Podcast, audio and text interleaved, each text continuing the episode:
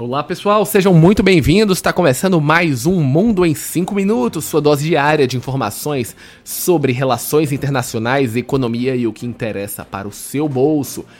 Particularmente hoje, nessa segunda-feira, vamos falar sobre um tema que interessa a todos, que foi a reforma tributária.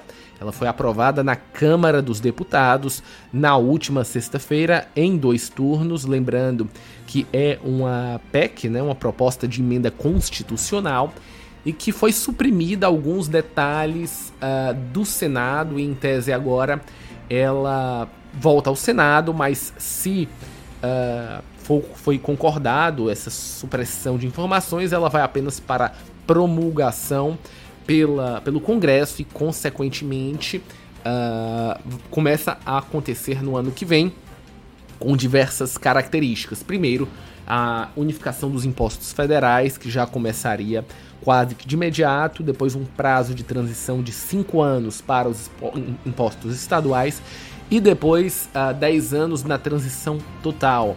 Obviamente que existem uh, polêmicas, né? O aumento dos tributos para serviços, a diminuição para produtos, mas de uma maneira geral, o que a gente vai assistir do ponto de vista econômico é uma economia mais moderna e com incentivos bem alocados. Obviamente, a gente continua com distorções que, ao meu ver, são bizarras, como por exemplo a existência do IPI, que em tese deveria acabar, mas parece que vai continuar existindo apenas para produtos que tenham concorrentes com os que são produzidos na Zona Franca de Manaus, ou seja, de uma certa maneira mantém privilégios da Zona Franca de Manaus, que depois de 30 anos não desenvolveu a Amazônia e você fica preso a incentivos que não funcionam.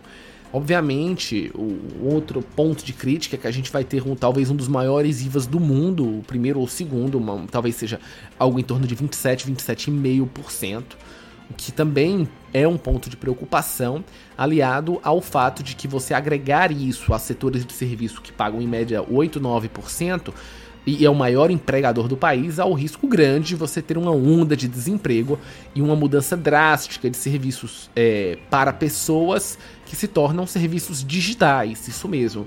Uma grande parte do setor de serviços emprega muito porque a transformação desses serviços com usos de máquinas e equipamentos fariam com que os, os, serviços agregados ficassem mais caros. Se você tem um aumento nos serviços dessa maneira e você diminui o custo na produção industrial, você vai ter a probabilidade de que mais pessoas vão ser desempregadas para uma transformação como ocorre nos Estados Unidos, né? Você vê a produção, por exemplo, de pré-moldado seria mais cara do que com com pa pagamentos de CMS, por isso várias obras no Brasil são feitas no local porque eles pagam ISS.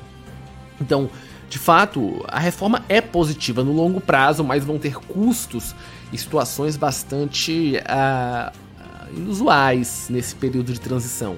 Lembrando que uh, a gente vai ter aí uh, as leis complementares que vão ocorrer em 2024 para decidir alíquotas, principalmente aquelas que vão ter descontos, como por exemplo setores de segurança nacional e alguns outros que vão ter até 30, 40% de, de abatimento em relação à alíquota básica. Além disso, vai ter o um imposto seletivo para aqueles produtos que são considerados prejudiciais à saúde. Então a gente vai estar imaginando cigarros e bebidas alcoólicas, assim, sucessivamente. De uma maneira geral, o ponto que eu quero falar agora nos próximos 55 segundos é a ideia da reforma tributária é tirar um pouco a complexidade, fazer com que as pessoas de fato aloquem seu tempo, recursos na produção e não no pagamento de impostos.